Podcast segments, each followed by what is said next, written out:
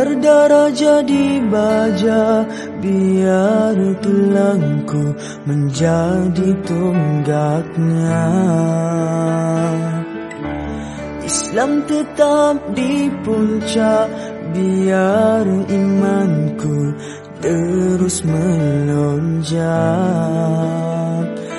Aku tegar Aku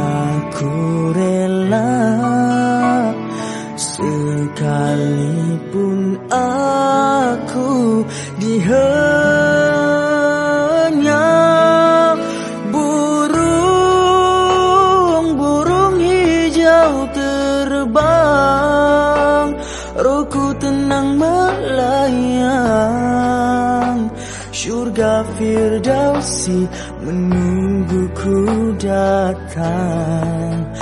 Bidadari pun tersenyum Merindu cumbu harum. Di saat cinta mekarku bercantum.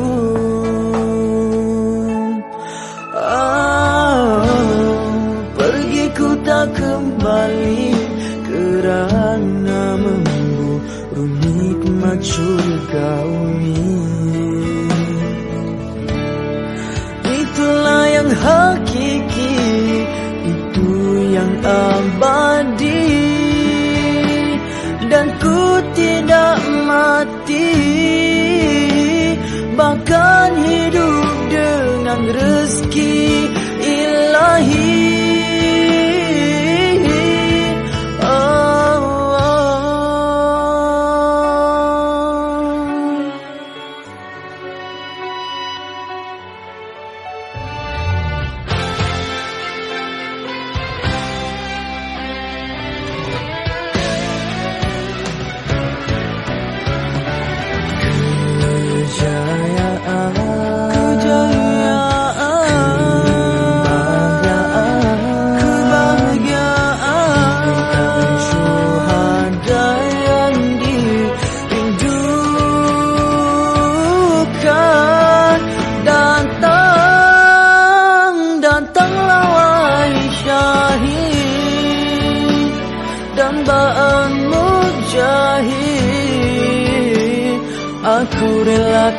sakit yang sedikit. Dari tak hanya sementara Biar aku nestapa Demi bahagia untuk selamanya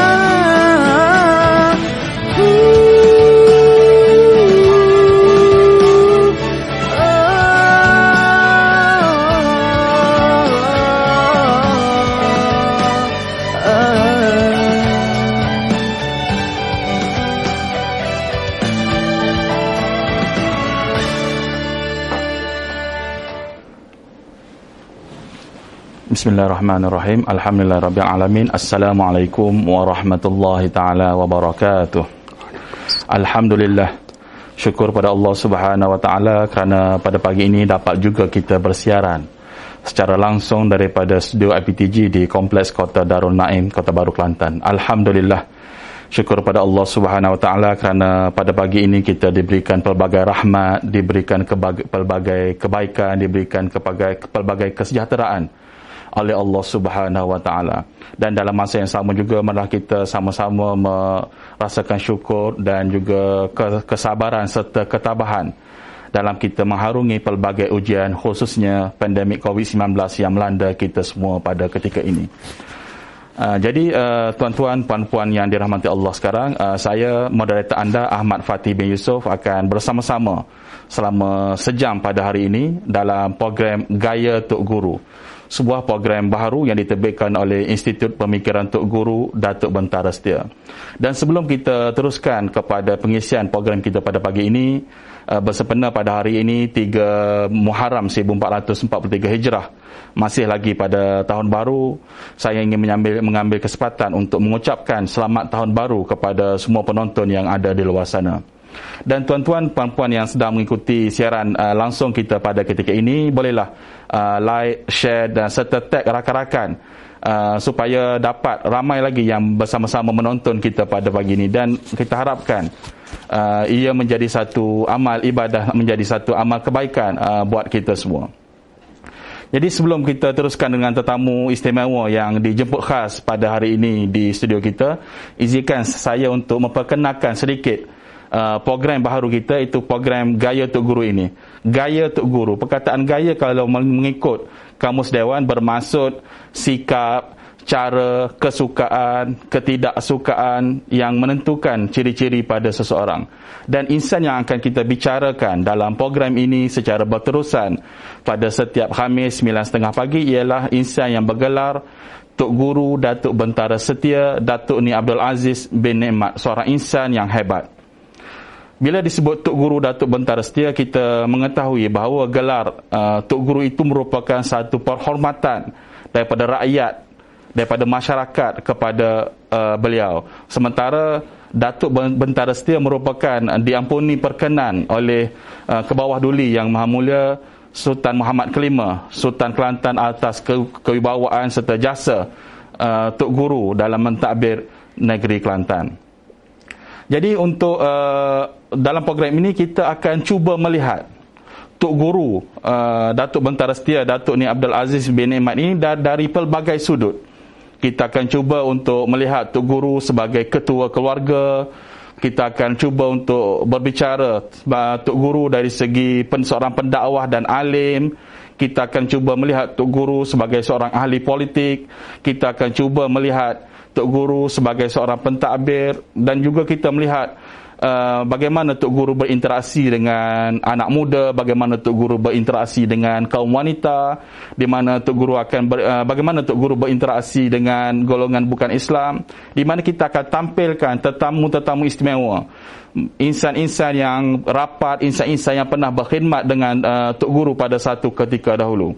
Jadi setiap siri, setiap minggu kita akan bawakan tetamu-tetamu istimewa yang berkenaan dengan uh, topik yang kita tampilkan. Dan untuk hari ini sebagai permulaan kita akan uh, bicarakan berkaitan dengan Tok Guru satu pengenalan. Di mana kita akan melihat satu overview ataupun satu gambaran umum bila di, siapakah bila kita sebut Tok Guru Datuk Bentar Setiani Abdul Aziz bin Nikmat ni siapakah beliau? Jadi uh, bersama-sama dengan saya di studio pada pagi ini seorang tetamu istimewa iaitu Profesor Madya Dr. Nik Yusri bin Musa seorang pensyarah uh, seorang uh, ahli akademik daripada Universiti Malaysia Kelantan dan juga merupakan menantu uh, Tok Guru. Jadi uh, doktor, terima kasih kerana sudi untuk bersama-sama dengan kita pada pagi ini dan saya ucapkan selamat datang kepada doktor. Alhamdulillah barakallahu fiik insyaallah. Uh, jadi uh, untuk kita memulakan uh, perbincangan kita ini doktor berkaitan dengan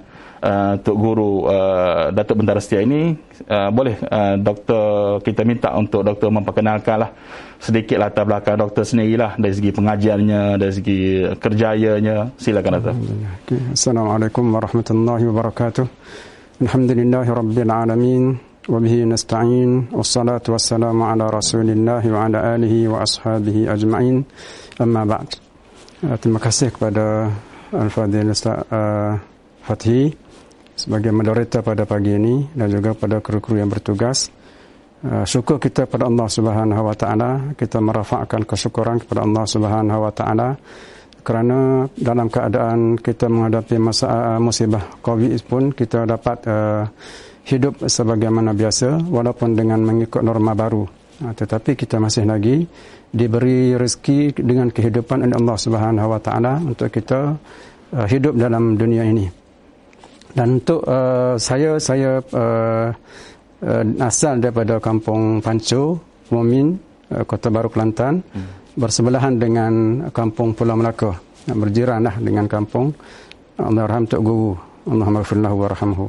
Dan saya uh, uh, belajar di sekolah uh, menengah Mahat Muhammadi dan sebelum itu di sekolah rendah uh, kebangsaan Panji, Kota Baru Kelantan. Kemudian ke Mahat Muhammadi. Uh, saya sempat dua tahun di Ma'am Ahmadi uh, di Jamiat Merbau kemudian berpindah ke Bahak Muhammadi di Jalan Pengkana Cepa. Nah, kemudian melanjutkan pelajaran ke Al-Azhar Mesir dan juga uh, menyambung pelajaran di uh, Universiti Melaya. Uh, itulah secara ringkasnya dan sekarang ini uh, saya uh, pernah uh, menjadi tutor di Universiti Melaya mm-hmm. uh, kemudian menjadi pensyarah di UKM dan sekarang ini menjadi pensyarah di Universiti Malaysia Kelantan. Terima kasih.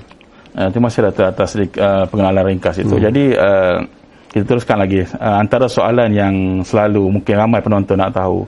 Uh, tahun bila doktor menjadi menantu untuk guru dan mungkin boleh ceritakan sedikit kisah di sebalik sebalik itu Dato'. Okey. Uh, kalau tak silap saya uh, saya uh, menjadi menantu ini pada tahun 1995 uh, dan uh, uh, maknanya dua tahun setelah saya kembali uh, ke Mesir daripada Mesir. Dan uh, cerita berkaitan dengan bagaimana uh, bermulanya uh, menjadi menantu itu memang satu cerita yang uh, yang kenangan-kenangan manis antara kenangan manis lah. Dia bermula dengan daripada Al-Fadil Ustaz Ni Abduh YB sekarang ini yang pada waktu itu dia belajar di India. Dengan beberapa orang sahabat uh, seperti uh, uh, Ustaz Al-Fadil Ustaz Azhar Sata dan juga Al-Fadil Zahiruddin Ustaz Zahiruddin uh, Imam Azin Ya, sepatutnya saya juga ke India pada waktu itu tetapi oleh kerana beberapa perkara yang menyebabkan saya tidak uh, tidak jadi ke India dan terus ke Mesir. Jadi waktu dia ber, uh, belajar di India itu dia uh, per, uh, pergi melawat di Mesir. Uh, di situlah berjumpanya dan di situlah dialog yang pertamanya berkaitan dan akhirnya terjadilah sebagaimana terjadi. Ha, itu Allah dari, dari sudut uh, rezekinya itu Allah anda. Okay. Jadi uh, bagi Datuk apabila kita sebut uh, Tok Guru Datuk Bentara Setia uh, Datuk ni Abdul Aziz dia ni mak apakah uh, bila ditanya siapakah Tok Guru ni bagi Datuk bagaimana Datuk uh, Datuk melihat uh, bagi saya uh, saya syukur pada Allah Subhanahu Wa Taala uh, kerana uh, saya uh, boleh masuk ataupun saya dapat menjadi sebahagian daripada keluarga ini. Alhamdulillah, Alhamdulillah. Dan uh, saya bagi kalau saya ada dua orang lah yang telah meninggal dunia yang betul-betul memberi uh, memberi uh, memberi inspirasi kepada saya. Yang pertamanya adalah uh, Allah raham uh, uh, di Mesir ini di Mesir mm-hmm. uh, guru saya uh, uh, imam uh, Masjid Jami Al Azhar Ismail Sadiq Al-Adawi. Eh, di mana waktu saya belajar di Mesir itu saya bertalaqi dengan dia uh, Sahih Muslim dan juga Muwatta. Mm-hmm. dan dia mengenali saya secara uh, secara ada kenangan-kenangan dan juga pengalaman-pengalaman yang tak dapat saya lupakan bersama dengan dia. Itu yang pertama individu yang pertama yang saya sanjungi. Uh, dan kedua adalah uh, uh, Allahyarham Tok Guru lah Allahyarham Tok Guru sebab uh, sepanjang saya walaupun saya uh, menjadi mula menjadi menantu kepada beliau ini pada 95 tapi saya hidup uh, bersama dengan dia dua tahun yang terakhir ataupun tiga tahun terakhir itu sebab saya hidup bersama dengan di rumah dia. Tujuan saya adalah untuk melihat uh, bagaimana yang kita, kita melihat di, beliau ini sebagai tok guru ya, sebagai tok guru.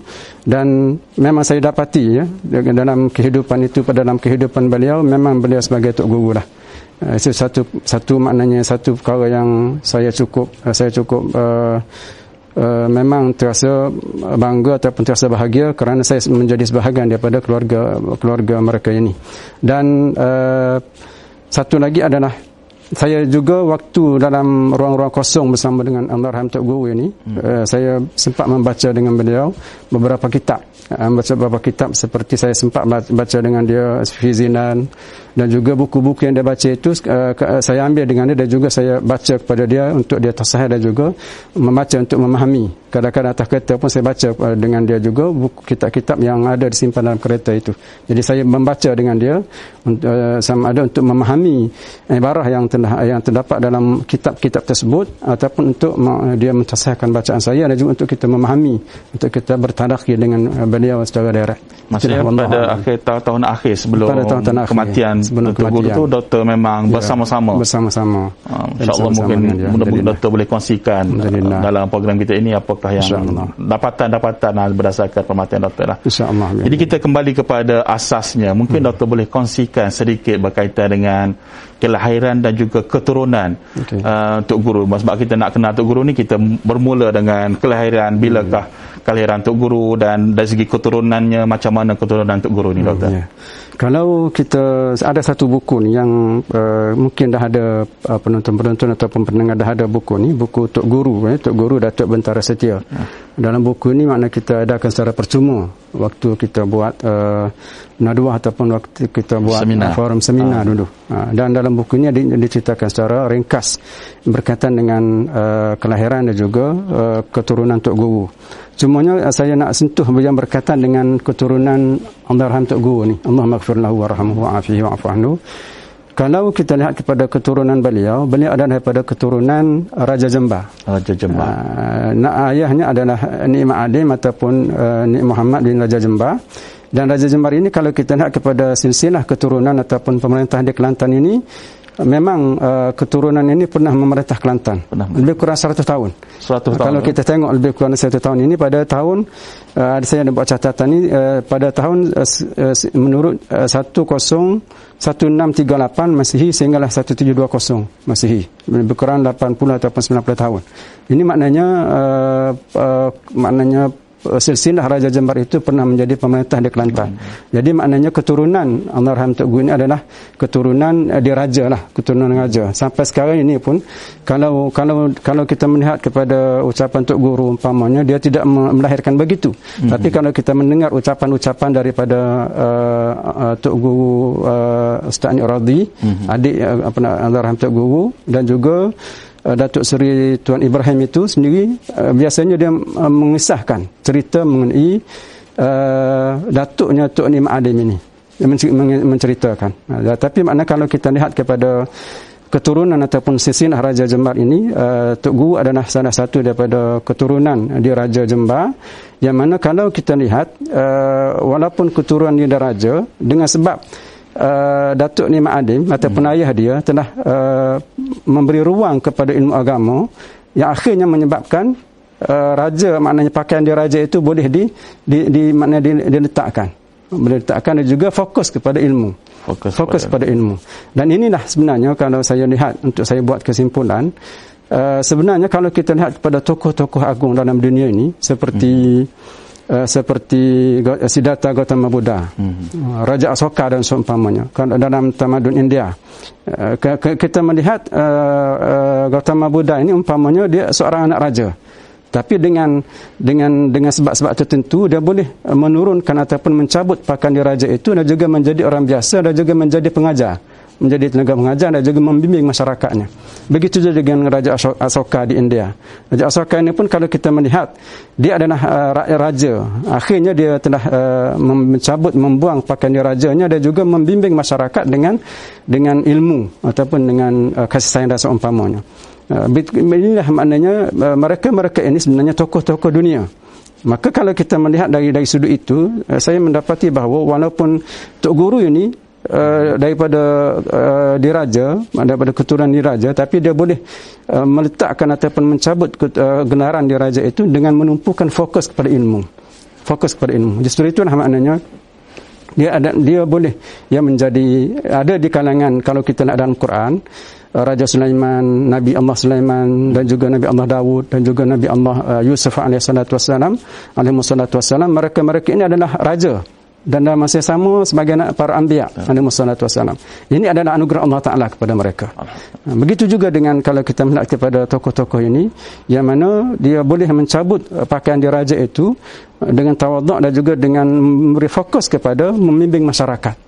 Nah, itu yang kita kalau kita nak dari sudut keturunan walaupun dia keturunan diraja sampai sekarang ini pun dalam keluarga ini sebenarnya dia dia menjaga tertib terning di raja itu sendiri Oh, sampai maksudnya, sekarang ini. pun. maksudnya dari segi tutur, Tutur bahasa, kata dari dan bahasa segi adat, seumpamanya. masa adat Ya. masih masih, menekankan lagi. Ha, menekankan adat di lagi. Raja Ha, Jembar lah. Adat di Raja Jembar itu sendiri. Jadi doktor tadi saya tertarik bila Hmm. doktor menyatakan ayah kepada Tok Guru ini, Tok Guru ni Mak Alim ini Ya. uh, kata mendidik ataupun Hmm. mentarbiah Tok Guru dan adik-adik yang, yang lain ini dengan ilmu agama. Yeah. Jadi uh, mungkin doktor boleh kongsikan, boleh ceritakan sikit uh, bagaimanakah kata apa uh, ayah Tok Guru ini, Tok Guru ni Alim ini mendidik Tok Guru dan bagaimanakah uh, perjalanan dari segi pendidikan Tok Guru ni. Yeah.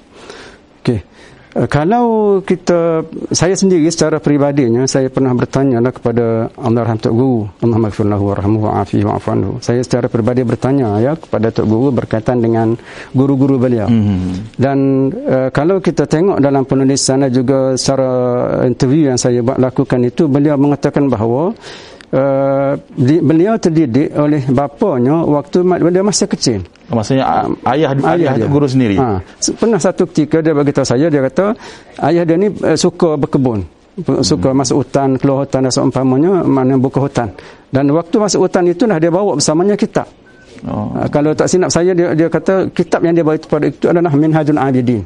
Jadi dia baca kan ataupun dia mengajar dalam keadaan dia membuka membuka hutan apa semua pun tapi sempat lagi dia mengajar kepada uh, kepada uh, anak dia. Nah, itu yang diberitahu kepada saya. Begitu juga kalau kita lihat uh, uh, makna Tok Guru dia mengambil ilmu itu uh, pada awalnya daripada ayah dia. Uh, daripada ayah dia. Ilmu agama itu daripada ayah dia. Dibudayakan, diterapkan dibudayakan daripada begitu. kecil lagi oleh daripada kecil lagi. ayah ayah Tok Guru sendiri. Ayah lah. Tok Guru itu. Maknanya dengan disiplin yang ketat pernah uh, pernah dikatakan bahawa ada yang pernah Uh, kalau dalam kalau hai itu dia dia sendai dalam dia sendai kerana tak ingat nak, nak membaca sendai anak dia dalam kalau hai itu kerana tak ingat menghafal satu perkara ataupun satu matan. Dia pun begitu. Disiplin tak disiplin lah tujuan ha, mendisiplin. tujuan mendisiplinkan anak dia. Ha, jadi kemudian hasil daripada ni lah. Kemudian bila dah uh, anak dia boleh bawa diri umpamanya maka dia hantar kepada pondok. Ha. dari sudut uh, pondok yang pertama yang dia hantar dia katakan di di besut. Besut uh, besut. Allahyarham uh, Tok Guru waktu itu Haji Abbas. Guru Haji Abbas, Haji Abbas. Ha, dan pada 1941 kalau dia berbalik hanya beberapa ketika saja. Dan setiap kali dia, dia kata dia bawa dia sempat dengan dengan Tok Khurasan Tok Khurasan. Khurasan ni maknanya waktu itu dia masih kecil. Mm-hmm. Tetapi dia, dia bawa oleh ayah dia mendengar uh, syarahan hadis Tok Khurasan itu yang minat uh, dia dalam hadis ini dia katakan bermula di situ. Sebab dia melihat cara pengajaran Tok Khurasan itu dia kata waktu dia pergi tengok tu dan mendengar ulasan uh, uh, ceramah ataupun pengajaran Tok Khurasan itu Tok Khurasan dalam keadaan tidur. Tidur oh. dalam selimut. Jadi pelajar-pelajar dia membacakan hadis kepada dia okay. membacakan hadis. Bila baca hadis, ada yang tak betul dia dia dia bangun perbetulkan. Ada tak yang ada yang tak betul dia bangun perbetulkan. Jadi uh, situasi begitulah keadaan menyebabkan minat dia kepada pengajian ataupun ilmu itu begitu mendalam sekali. Kemudian dia dihantar kepada uh, dia dihantar kepada pondok di Besut uh, dan berlaku setelah berlaku peperangan uh, peperangan dunia kedua di, di uh, balik ke kampung balik kemudian dihantar balik. Maknanya dalam dihantar balik ke pondok di Besut itu. Itulah maknanya proses-proses itu sebenarnya dia bermula daripada ayahnya. Kesungguhan ayahnya pada waktu itu untuk menjadi dan juga menjadikan uh, Anwar Hamtuk Guru ini sebagai seorang yang berilmu. Memang memang jenas nah memang jenas dan juga memang sehingga kan uh, uh, maknanya begitu sekali ya begitu sekali didikan. Dan itulah uh, maknanya pentingnya peranan uh, ibu bapa itu sendiri. Walaupun uh, dalam memberi pendidikan kepada anak-anak. Biarlah anak-anak itu bermula daripada kita sendiri. Jadi doktor itu maksudnya pusat pengajian utama Tok Guru pada umur muda ni lah di Pondok Tok Guru Tok Guru Haji. Abah di Besut lah. Ha, Tok Guru Abah dan di pada masa sama juga berguru dengan Tok ha, Khurasan. Tok Khurasan. Cuma cuma doktor saya pernah terbaca dalam buku ya. mengatakan uh, dikatakanlah Tok Guru Ni Abdul Aziz ini pernah berguru dengan uh, Tok Kenali. Adakah uh, betul tu doktor? Uh, itu saya tak pasti. Uh, itu saya tak pasti. Uh, sebab kalau kita tengok uh, masa tempoh masa tu memang jarak uh, tak, saya tak pastilah yang tu. Mm-hmm. Tu Allah Alam saya tak pasti. Uh, kena tengok balik uh, tempoh masa tu sebab dalam kalau kita tengok jarak antara masa antara Tok Guru dengan Tok uh, Tok, Tok Kenali itu apakah sempat mereka belajar tapi setahu hmm. saya lah Allah alam saya setahu saya dia tak ada dalam menceritakan berkaitan dengan Tok Kenali itu sendiri oh. Allah alam ya sebab ada di dalam, dalam beberapa buku ada ada ditulis mengatakan ha, bahawa pernah berguru ha. tapi saya juga ada terbaca dalam buku yang lain mengatakan bahawa ha. uh, tidak sempat ha. bukan Tok Guru sendiri kerana hmm. uh, pada tarikh kematian Tok kenali ini hmm. Tok Guru baru berumur mungkin sekitar 2 ha. 3 tahun lah. Ha, itulah. Ha, betul, mungkin betul. satu perbincangan ha, yang boleh dilanjutkan lagi lah ya. untuk mengetahui hmm. untuk jalankan penyelidikan. Yeah. Jadi kalau tadi uh, Datuk sebut Tok Guru belajar di uh, uh, Pondok Tok Gaji Abbas hmm. di peringkat mungkin peringkat menengah lah. Hmm. Jadi bagaimana, bagaimana pula dengan pengajian Tok Guru di selepas daripada peringkat okay. menengah tu ke peringkat tinggi? Di manakah hmm. Tok Guru menyambung pengajian? Okey. Uh, setelah uh, dia dia bila belajar dia pun Ajar Abbas itu dia ada uh, seorang guru nama dia Ustaz Allah ke. Ustaz Allah ni daripada India. Hmm. Uh, daripada India dan dalam interview yang saya sendiri secara direct itu dia berkata bahawa uh, menurut si Ustaz Allah ni lah dia uh, minat untuk pergi ke India. Uh, dan dia dan memang dia senderah daripada belajar di pondok itu uh, hmm. kemudian dia pergi ke India. Oh daripada Pondok tu Gaji Abah dengan ha. bantuan Ustaz Allah India ha, ini India tu. Tok Guru menyambung pengajian ke, India. ke India lah. Jadi ha, berapa, berapa tahun apa yang Tok Guru belajar di India ni? Uh, kalau kita tengok dalam uh, tulisan-tulisan ini uh, dia banyaklah uh, sebab Tok Guru bila Tok Guru pergi ke India tu bertolak ke luar negara dia sudah menguasai bahasa Arab. Masa sebelum pergi ke ha. India tu dah, dah, dah ada, ada kemerahan bahasa Arab. Kemerahan bahasa Arab. Uh, dah, dia dah hafal dah matan alfiyah. Oh mata alfiah dan juga bahasa-bahasa Arab pun dia ada menguasai. Sebab itulah bila dia pergi ke India tu, sebab itulah saya kalau boleh nak bagi nasihat lah kepada pelajar-pelajar kita, uh, kita nak pergi ke mana ke luar negara, ke, ke Mesir, ke, ke mana-mana sekalipun, biar kita menguasai bahasa Arab itu sendiri dulu. Barulah barulah uh, kita rasa keenakan, kita rasa keindahan uh, bahasa Arab itu dan pengajian itu bila kita dah menguasai bahasa Arab, bila pergi kita pergi ke negara-negara Arab. Dan waktu di India itu, uh, adalah uh, beberapa orang guru sebagaimana dinyatakan dalam buku ini. Beberapa orang guru beliau sama ada guru dari sudut tafsirnya guru dari sudut tasawufnya dan seumpamanya ada dinyatakan dalam buku ini yang kita boleh rujuk kepada buku ini.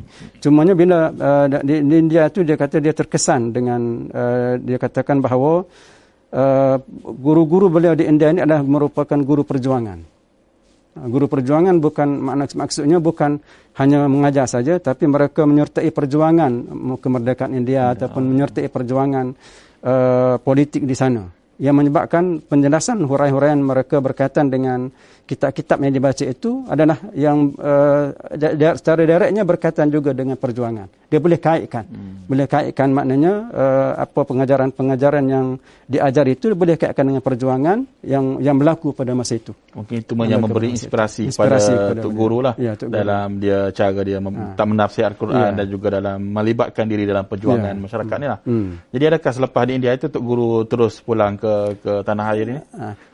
Uh, uh, dia Tok Guru berada di negara ini selama 10 tahun daripada 1952 hmm. sehinggalah pada 1962. Lepas daripada India, dia pergi ke Mesir.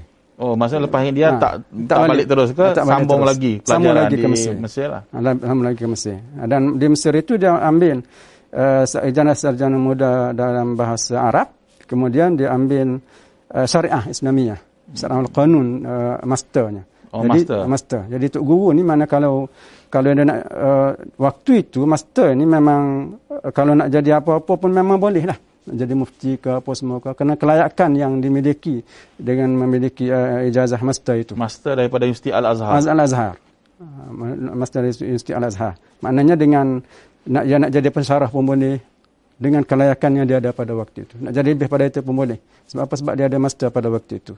Master dalam bidang uh, syariah, al-qanun ataupun syariah Islamiyah jadi qadhi pun boleh. Jadi dengan hasil daripada uh, penguasaan uh, saya tengok memang Allah Rahmat Guru memang dari sudut penguasaan bahasa Arab masya-Allah tabarakallah. Tabarakallah. Jadi makna itulah dengan kesungguhan beliau. Makna tak balik ke kampung, tak balik ke negeri kecuali selepas 10 tahun. 10 tahun. Maksudnya daripada lepas daripada pergi pondok tu. daripada pondok tu Jabah tu pergi ke India. Pergi ke India teruskan ke Mesir, Mesir. selama 10 tahun selama 10 untuk tahun belajar dalam Allahu Akbar. Tempoh masa yang lama lah. Istiqamah dan mujahadah. Mujahadah. Uh, untuk guru dalam uh, menerima hmm. ilmu. Yeah. Dan kemudianlah barulah selepas yeah. mendapat uh, sarjana hmm. ataupun hmm. master nah, uh, daripada Universiti Al-Azhar, Tok hmm. Guru uh, pulang ke, hmm. ke ke Malaysia lah, ke pulang ke kampung hmm. Untuk ya. berkhidmat yeah. kepada masyarakat. masyarakat. Mungkin doktor boleh masyarakat. jelaskan apakah yang perkara utama perkara pertama yang Tok Guru lakukan selepas kata apa selepas pulang selepas 10 tahun menimba ilmu di perantauan dan kem, uh, kembali ke tanah air ini apakah perkara pertama yang Tok Guru lakukan dan mungkin perjalanan kerja Tok Guru selepas itu? Okey, uh, saya uh, kita perlu lihat uh, situasi ataupun keadaan masyarakat dan juga keadaan pemikiran masyarakat pada waktu itu. Hmm. Sebab bila kita membicarakan mengenai tokoh ini, maka kita tidak boleh lari daripada membicarakan situasi dan juga keadaan masyarakat suatu tempat. Jadi keadaan masyarakat pada waktu itu, uh, bila saya tanya pun begitu jawapan dia, adalah pertemuan yang hebat berlaku antara uh, pemikiran uh, generasi kaum muda dan juga kaum tua. Pada pada pada waktu pada, pada uh, waktu dia balik itu pun. Dan waktu dah dia kata oleh kerana semangat dia ilmu hadis ni yang didapati daripada India dan juga daripada Mesir dan seumpamanya maka yang dia tampilkan pada masyarakat pada waktu itu niatnya adalah semata-mata untuk nak perbetulkan masyarakat kepada kembali kepada sunnah. Kembali kepada sunnah. Jadi maknanya semua justru itulah uh, berlaku uh, berlaku pertemuan uh, dengan dengan pemikiran-pemikiran masyarakat pondok pada waktu itu.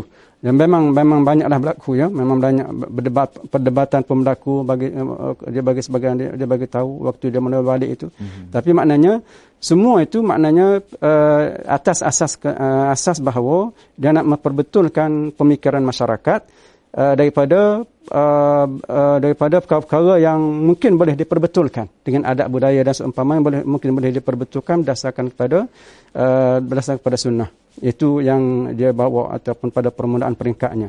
Kemudian dari sudut uh, kerjayanya dia dia menjadi mudir uh, di sekolah Mahat Darul Anwar sekarang ini hmm. yang yang ditubuhkan ataupun yang telah dibangunkan oleh ayahnya di situ. Kemudian dalam masa yang sama dia mengajar di sekolah Harap Pancu Oh, sekolah Harap Panco. Ha, di situ. Dekat uh, Simpang 4 lah. Simpang 4 tu. Ha, dia katakan begitu. Kemudian uh, dia mendapat tawaran menjadi uh, pengajar uh, kemas uh, yang mengajar mendapat allowance. Uh, kemudian dia kemudian dia belajar di Mahat Muhammadi. Mengajar, mengajar di Mahat Muhammadi, Muhammadi itu.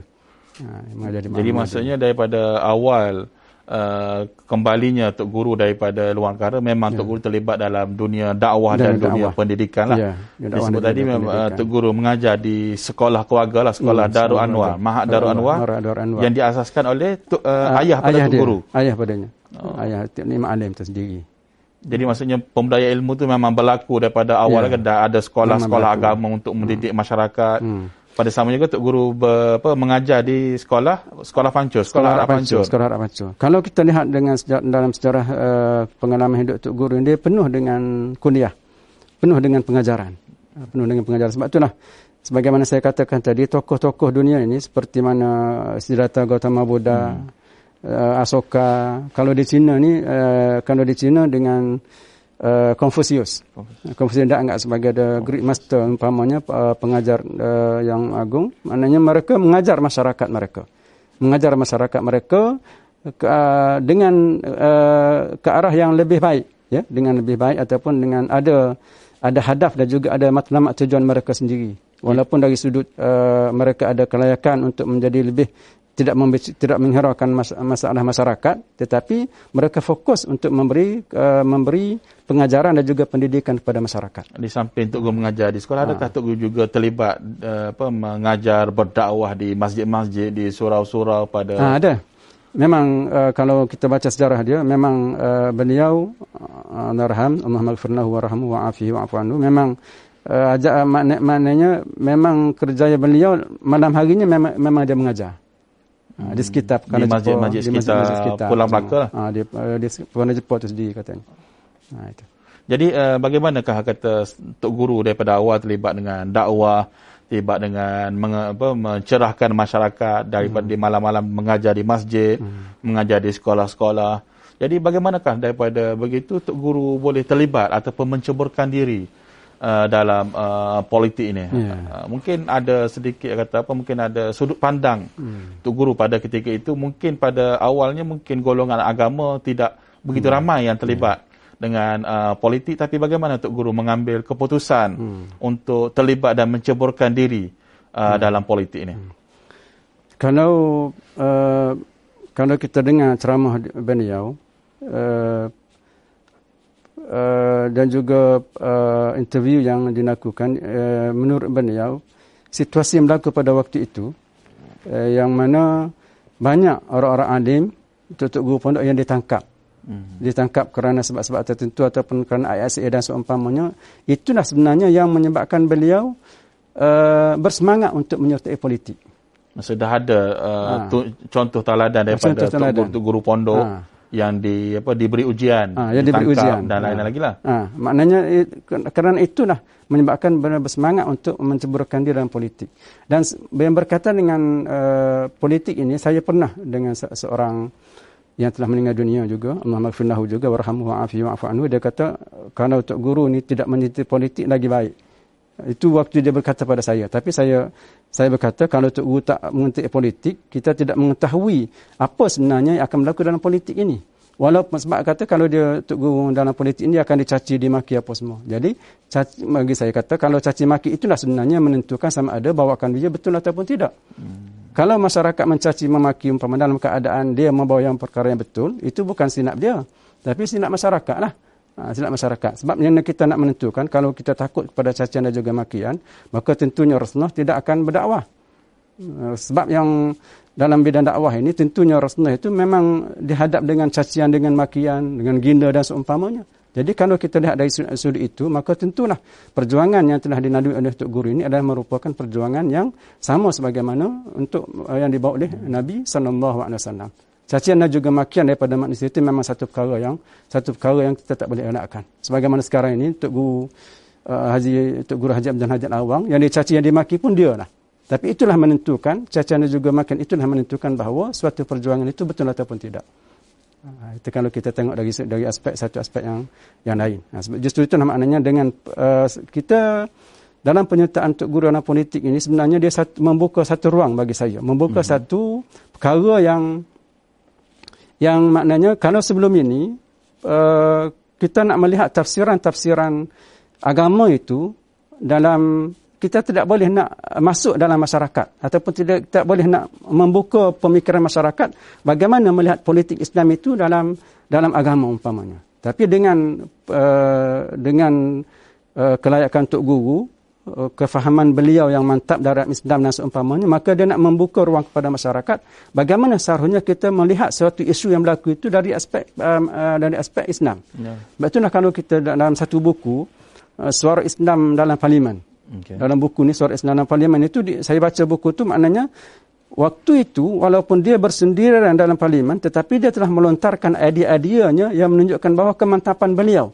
dalam memahami politik Islam itu sendiri. Oh, maksudnya Tok Guru sebelum menjadi kata Menteri Besar Kelantan pernah menjadi ahli parlimen. Ahli parlimen. Dia pernah menjadi ahli parlimen berapa penggal ataupun dua tiga penggal. Waktu itu walaupun dia bersendirian dalam parlimen. Tetapi suara yang kalau kita tengok handset parlimen dan juga buku itu pun menjelaskan kepada kita bahawa walaupun dia bersendirian tetapi suara Islam itu memang ha-, datang daripada dia datang daripada Allahyarham Tok Guru. Tok ha, Guru menggunakan platform sebagai ahli parlimen, ahli Dewan Parlimen, parlimen pada untuk membawa isu-isu yang berkaitan Islam. Ya. Maksudnya Tok Guru meneruskan, kata bukan sekadar berhenti berdakwah mengajar masyarakat di masjid-masjid ya. di surau, tapi juga apabila diamanahkan sebagai ahli parlimen, Tok Guru juga menggunakan platform tersebut untuk berdakwah, hmm, untuk ya. mengajarkan masyarakat. Membawa suara Islam. Kalau buku itu memang jelas. Memang jelas buku itu maknanya suara Islam dan parlimen itu jelas. Apa yang dinyatakan oleh Tok Guru itu semuanya menjelaskan bagaimana untuk kita memahami politik itu dari sudut Islam. Sebab itulah hmm. kalau kita perhatikan pada ceramah-ceramah Tok Guru ini, dia memberi memberi pemikiran kepada kita bahawa bagaimana untuk kita melihat satu isu itu berdasarkan pada Quran dan juga Sunnah. Itu yang yang penting sebab kita kadang-kadang kita belajar ini, kita belajar dalam ilmu agama ilmu agama dan seumpamanya kita tak boleh nak mengaitkan. Soalan agama itu satu amalan untuk individu. Hmm. Tetapi bila kita melihat kepada huraian juga penjelasan untuk guru, kita akan dapat melihat bahawa berjayanya beliau menunjukkan uh, pemikiran uh, dalam Al-Quran itu berdasarkan pada politik. Tentunya politik yang kita lihat ini adalah politik Islam. Uh, politik Islam. Uh, umpamanya sekarang ini. Hmm. Zaman Allah Rahim Tok Guru ini, uh, zaman tersebut adalah zaman orang yang tidak uh, tak nak menjadikan Islam itu sebagai satu panduan dan tidak yakin dengan Islam itu sebagai satu panduan. Tetapi uh, itu di zaman zaman beliau. Tapi sekarang ini adalah sekarang ini yang menjadi tuntutan kepada kita adalah untuk kita menyatukan suara umat Islam. Jangan berpecah belah. Sebab berpecah belah ini ada ada masalahnya nanti. Itu makna kalau di zaman Tok Guru, Tok Guru memberi penjelasan uh, kepada masyarakat bagaimana pentingnya kita menolak pemikiran sekular itu yang memisahkan politik daripada Islam itu uh, supaya kita jadikan politik itu sebahagian daripada bentuk ibadah.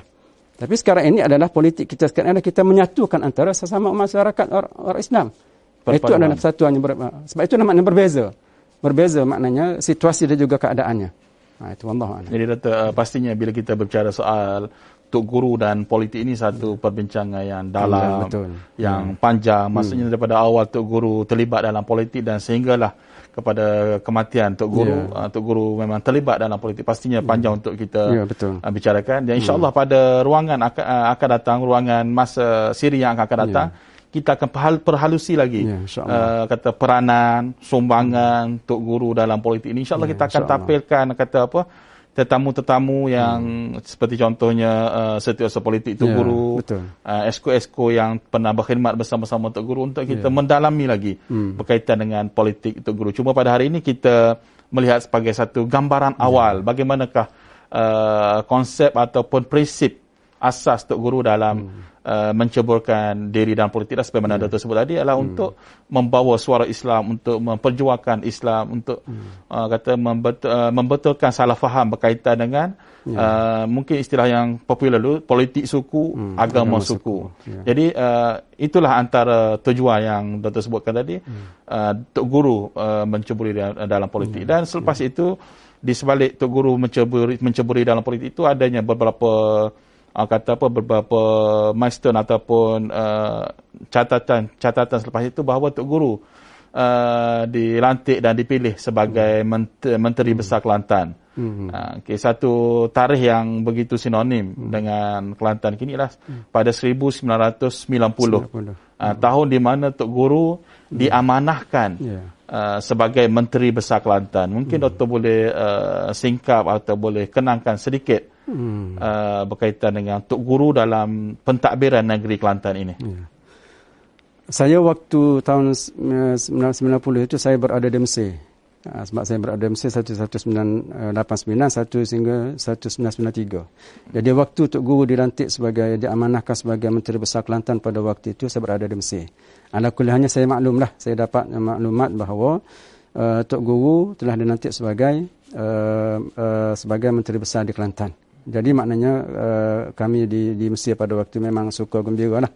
Kerana kerana uh, itu adalah merupakan satu satu benda cukup besar. Uh, memerintah negeri dan juga dengan bawakan sebagai seorang tok guru yang boleh uh, menjadi pada uh, menjadi menteri besar itu satu perkara cukup besar satu perkara yang memang uh, kita harapkan dan bawaan-bawaan seperti itulah maknanya mungkin ini mungkin boleh tanya kepada uh, kawan-kawan uh, Honorham Tok Guru nanti mm-hmm. yang masih ada pengalaman-pengalaman uh, politik beliau sewaktu beliau dilantik menjadi menteri besar. Uh, memanglah ada uh, memang ada cabaran dugaannya cukup besar kerana permulaan uh, kerana permulaan sebagai uh, Tok Guru itu. Walaupun dari satu aspeknya kerana pas memerintah di Kelantan itu sebenarnya itu pun dah berlaku. Hmm, Tapi Kira kali kedua lah 1990 kali kedua. ni. 1990 itu kan kali kedua. Mungkin itu dari sudut pengalaman itu pun juga perlu diambil kira. Uh, sebab uh, ini mungkin boleh bertanya dah kepada kawan-kawan hmm. anak Tok Guru ataupun kepada siapa-siapa nanti yang boleh dijemput sebagai pengalaman uh, per, uh, pengalaman sebagai uh, menteri, besar. menteri besar di Kelantan itu.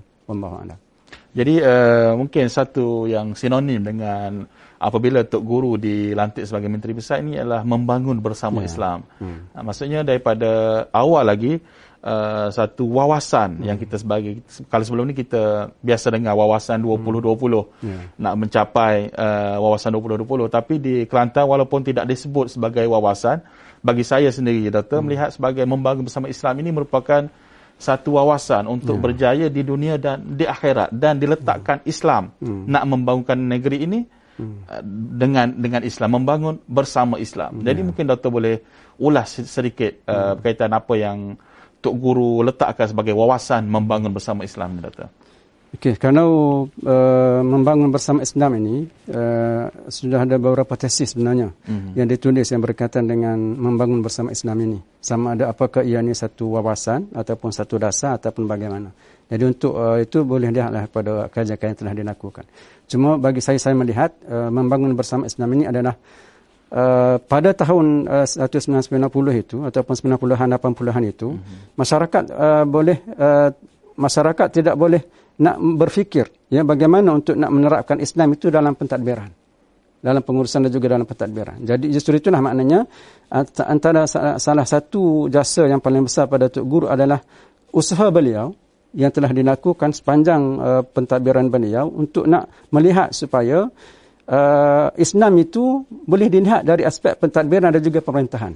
Kalau sebelum ini Islam itu hanya boleh diajar di pondok-pondok umpamanya hmm. di sekolah-sekolah sebagai satu uh, mata pelajaran dan seumpamanya. Tetapi setelah adanya kerajaan maka dia telah berusaha untuk menerapkan Islam itu dalam pemikiran dan juga dalam masyarakat supaya Islam itu di, tidak dilihat di dalam buku-buku saja bukan. Itu adalah satu perkara yang cukup besar satu perkara yang cukup uh, memberi kesan kepada uh, perjalanan hidup selepas daripada itu. Terutama sekali bila dia uh, mem, uh, maknanya mengeluarkan wang daripada bank-bank yang yang non Islam itu Ada. masuk dalam bank Islam dan seumpamanya itu satu perkara yang cukup besar. Lepas itu lepas daripada itulah maknanya ada perkembangan yang cukup berlaku uh, dalam perbankan itu sendiri. Maknanya kalau uh, memang itu adalah satu perkara yang cukup besar uh, man sanna fil islam sunnatan hasanatan falahu ajruhu wa, uh, dan seumpamanya sebagaimana disabdakan siapa yang buat satu uh, sanna namun telah mensunnahkan satu perkara yang baik dalam Islam itu maka kemudian dia diikuti maka dia mendapat pahalanya. Maknanya itulah satu perkara yang telah diperjuangkan oleh Tok Guru dan sekarang ini pun masih lagi berjalan. Justru, justru itu lah maknanya jasa uh, Tok Guru Allahyarham kepada kita sebagai rakyat Kelantan memang, memang cukup besar lah. Memang cukup besar. Dan mudah-mudahan Allah Ta'ala menerima. Ya, Allah Ta'ala menerima segala amal pemikiran yang baik itu untuk nak menunjukkan Islam dalam kehidupan itu. Uh, dan maknanya kita memahami politik Islam itu begitu memahami politik Islam itu begitu. Bukan Islam ini bukan hanya berada di masjid saja bukan, tetapi dia berada di di pusat pemerintahan pentadbiran. Dan inilah yang uh, kalau kalau kita memahami dari sudut itu tentunya dia mendapat pertembungan ataupun penentangan daripada uh, daripada golongan-golongan sekular. Nah, ini uh, kerana golongan sekular ini menganggap uh, agama itu hanya berada dalam uh, di masjid saja sebagaimana pemikiran uh, masyarakat barat. Tetapi itulah yang diubah, yang perlu diubah bahawa Islam itu bukan hanya berada di masjid, bukan hanya berada di merasa ataupun pondok-pondok, tetapi Islam itu dalam pentadbiran. Inilah sebagai kita sebagai khalifah dan juga sebagai hamba Allah yang perlu kita fahami bahawa Islam itu sebenarnya memang ya sesuai untuk maknanya sesuai untuk semua tempat dan juga semua keadaan. Semua bagaimana kita untuk kita nak memahami dengan ilmu yang kita ada dengan pengalaman yang kita ada bagaimana kita nak memahami memahami kita dan juga masyarakat bahawa Islam itu adalah sesuai untuk dalam semua keadaan. Itu Allah. Jadi uh, tadi saya tertariklah bila doktor sebut mengatakan Tok Guru uh, antara langkah pertama ialah memindahkan hmm. duit kerajaan yeah. kerajaan di Kelantan daripada akaun konvensional bank biasa kepada kaunter perbankan Islam hmm. dan seterusnya uh, tindakan itu telah menyebabkan kata apa perkembangan yeah. uh, kaunter perbankan, perbankan Islam. Islam ini semakin semakin rancak dan hmm. itu merupakan salah satu contoh hmm. sumbangan hmm. dan jasa dan insyaallah dalam siri-siri akan yeah. datang juga kita akan perhalusi lagi yeah. kita akan lihat apakah lagi uh, sumbangan-sumbangan ataupun hmm. tindakan-tindakan yang dilakukan oleh Tok Guru hmm. sebaik sahaja dilantik sebagai Menteri Besar Kelantan lah itu dalam masa hmm. yang akan hantarlah doktor. Hmm, okay, Cuma uh, uh, begitulah maksudnya kita daripada awal tadi kita telah melihat secara sepintas selalulah hmm. perjalanan hidup uh, Tok Guru daripada awal kelahiran hmm. uh, kemudian uh, Tok Guru menyambung pengajian uh, bermula di dalam negara dan uh, keluar negara di India dan di Mesir dan kemudian kembali untuk berkhidmat kepada yeah. masyarakat uh, dan terlibat dalam politik, terlibat sebagai ahli parlimen, hmm. terlibat sebagai uh, menteri besar dan mungkin uh, satu yang akhirnya lah hmm. tadi uh, Doktor sebut Doktor pernah bersama-sama dengan Tok Guru pada hmm. akhir tahun, tahun akhir yeah. mungkin selepas Tok Guru telah meletakkan jawatan hmm. sebagai Menteri Besar dan mengamanahkan uh, kepada yang amat uh, berhormat Datuk Bentara Kanan hmm. uh, Datuk Ahmad bin Yaakob sebagai pengganti. Hmm. Uh, jadi mungkin doktor boleh kongsikan uh, apakah yang menarik ataupun yang bermakna kepada doktor dalam ya. akhir-akhir tahun-tahun akhir uh, Tok Guru ya. di di rumah. Okey. Memang pengalaman uh, walaupun masanya cukup singkat tetapi Uh, sebab sepanjang beliau menjadi uh, menteri besar beliau hmm. berulang berulang ke KL kadang-kadang. Ha. Jadi uh, kami juga berjumpa di KL Kuala Lumpur tu datang ke rumah Seri Kelantan dan seumpamanya. Cumanya pada saat akhir itu bila saya dah balik Kelantan dan bekerja di Kelantan, jadi itulah saya fokus kepada ataupun nak tengok bagaimana cara hidup dia dan seumpamanya. Jadi banyaklah pengalaman-pengalaman yang bagi saya cukup berharga lah. Yang, yang pertamanya adalah saya boleh membaca kitab di hadapan dia waktu dia masa. Tok Guru ni sebagaimana saya katakan, masa di rumah, kalau ada masa kosong dia membaca. Hmm. Itu antara sikap dia antara lah. sikap dia, membaca. Uh, di rumah membaca. Uh, dan Eh, waktu-waktu yang kalau dia kosong ruang umpamanya waktu dia baca dan saya juga kadang-kadang baca kepada dia bertalaki baca lah, bertalaki dengan dia bertalaki dengan dia itu satu pengalaman cukup saya uh, cukup mahal lah bagi saya dan satu pengalaman yang memang saya tak dapat lupakan juga adalah dia pernah bagi saya satu uh, satu plastik mm-hmm. satu plastik dia kata simpan ni simpan ha, jadi saya tak tahu sebenarnya apa yang ada dalam plastik itu jadi saya masuk bilik, saya tengok dalam plastik tu ada ada duit bukan RM50,000. tu memang RM50,000 duit itu. Jadi saya bila bila saya tengok duit banyak, mm-hmm. saya tak pernah pegang duit yang begitu banyak sekali. Jadi saya segera balik ke rumah mak saya, ayah saya di Pancur tu, tunjuk kepada tunjuk kepada mereka, ini duit ni tak tahu Tok Guru suruh simpan. Tok Guru kata simpan ni dia kata. Jadi suruh simpan. Jadi saya serah pada mak saya juga saya simpan lah. Bak mai saya ni biasa dengan duit-duit sebab dia uh. meniaga. Uh. Jadi biasa dengan dia simpan lah. Simpan lama lah. Lama simpan tu. Akhirnya dia kata ada, maknanya ada perkara yang uh, maknanya dia dia bila uh, renovate rumah ataupun masuk aircon dalam rumah dia kata bayar ni. Maknanya kita faham lah dia suruh, suruh bayar dengan oh, duit. Gunakan duit. Ha, guna duit itu sendiri yang bayar. Jadi bayar lah. Jadi, kemudian duit itu memang saya dah kembalikan. Dah kembalikan kepada uh, kepada mak mertua. Uh, sebelum daripada dia meninggal lagi dah mati dah saya dah bagi tahu dah saya dah kembalikan duit itu tak nak sangat oh. tak nak pegang bila saya dah bayar-bayar apa semua tu saya saya bagi kepada mak mentua untuk dan saya bagi tahu kepada tok guru kata uh, ia dah bayar dah ni dia dah kembalikan duit yang dia, dia ambil dulu ni uh, jadi itulah pengalaman cukup cukup mana saya terkejut bila dia bagi RM50,000 pada saya tu untuk saya simpan. Ni kita tak pernah tak pernah, tak pernah rasa, tak pernah pegang, tak pernah ada duit. Saya cakap begitu. Jadi saya tu bagi kepada mak ayah saya simpan lah. Sebab mak ayah saya tu memang biasa dengan duit-duit yang banyak begitu sebab dia dia meniaga. Meniaga. Meniaga. Ha, itulah. Mana pengalaman-pengalaman banyak lagi lah pengalaman-pengalaman yang memang saya tak dapat dapat uh, lupakan. Uh, mudah-mudahan Allah Taala ampuni Allah maghfirlahu warhamhu wa'afihi wa'afani insyaallah. Jadi Dato sudah hampir sejam lah kita ya, bersiaran ini Dato mungkin sebagai ya. akhirnya untuk siri pertama ini Dato hmm. mungkin Dato boleh buat sedikit Uh, kesimpulan lah hmm. berkaitan dengan Tok Guru Datuk Bentara Setia Datuk ya. Ni Abdul Aziz bin Ahmad ni Doktor. Ya. Okey, uh, sebagai kesimpulannya saya uh, bagi yang sempat bersama dengan Almarhum Tok Guru itu satu maknanya terutama sekali kepimpinan-kepimpinan parti kerajaan dan sebagainya. Itu uh, maknanya satu ruang masa yang cukup berharga lah. Uh, maknanya kita sempat bersama tokoh yang kita harapkan dia boleh membimbing dan juga yang boleh berjumpa di akhirat nanti insya-Allah. Dengan uh, tok guru dari sudut uh, dia sebelum dia menjadi tok guru kepada orang lain, memang tok guru ni menjadi tok guru kepada keluarga. Tok guru kepada isteri, hmm. tok guru kepada anak-anak dulu. Sebelum tok guru, title tok guru tu dipindahkan kepada masyarakat. Itulah yang saya dapat lihat ataupun yang saya sebagai masuk uh, saat-saat akhir dalam uh, keluarga mereka ini yang saya dapat lihat Uh, sampai sekarang ini pun uh, untuk untuk makluman kalau dalam keluarga ini uh, nasi yang tok guru tak habis makan tu uh-huh.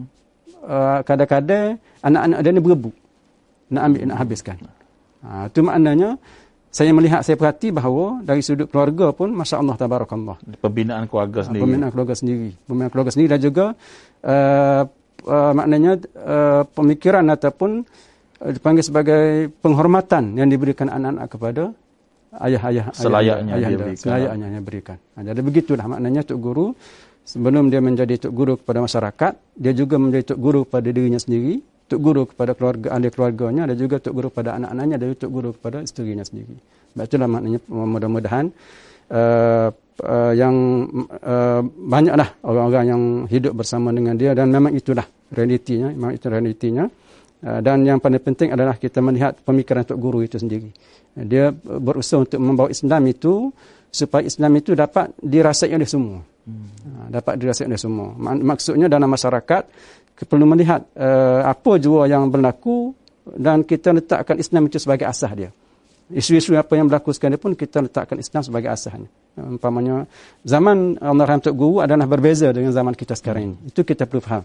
Zaman Tuk Guru adalah zaman yang dia menerapkan pemikiran Islam itu dalam masyarakat. Dalam masyarakatnya. Tapi sekarang ini adalah bagaimana kita nak menyerapkan pemikiran kesatuan ummah itu. Supaya menjadi realiti. Mungkin uh, memang ada uh, cobaan dan juga dugaan yang yang perit, yang memeritkan dalam kita nak menyatukan ummah itu. Tetapi kita jangan putus asa. Uh, kita jangan putus asa kerana itu adalah merupakan seruan daripada Allah. Wa'tasimu bihamdillahi jami'an wa la tafarraqu. Itu seruan daripada Allah. Memang ada lah ujian dan juga cobaannya. Tetapi itu adalah merupakan perjuangan yang perlu kita laksanakan. Sebagaimana yang uh, saya suka menyebut sebagaimana yang telah dinyatakan oleh Nabi Isa AS wa kuntu alaihim syahidan ma dumtu fihim. Ya Allah aku menjadi saksi kepada mereka kepada kaum aku ini selama mana aku berada bersama dengan mereka. Falamma tawaffaitani kunta anta raqiba alaihim. Apabila uh, engkau mematikan aku maka engkau lah sebenarnya yang boleh melihat dan mengetahui apa sebenarnya berlaku selepas daripada kematian aku. Nah, begitu juga dengan uh, Nabi sallallahu alaihi wasallam.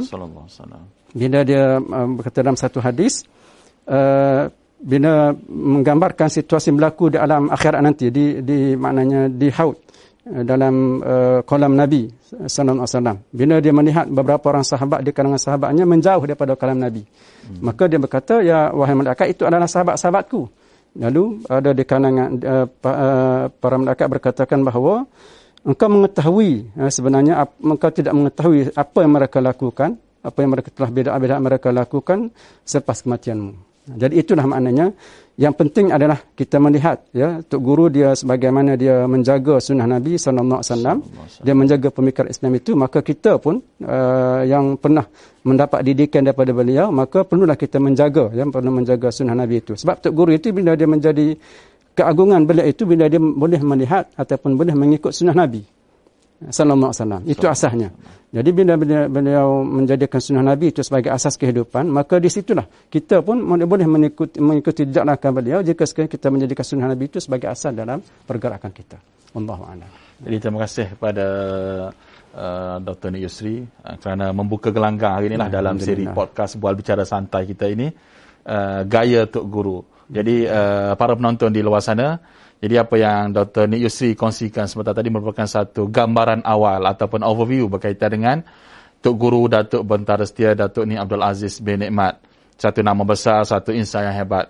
Dan insya-Allah apa yang kita sentuh secara sepintas lalu uh, pada hari ini berkaitan dengan kelahiran, berkaitan dengan keturunan, kemudian pendidikan Tok Guru, kerjaya Tok Guru, pelibatan Tok Guru dalam politik, uh, Tok Guru sebagai pentadbir, sebagai menteri besar, sebagai pendakwah dan lain-lain lagi akan kita akan perincikan satu persatu kita akan lihat daripada beberapa kacamata yang berbeza daripada sudut yang berbeza dan insyaallah dalam siri-siri yang akan datang.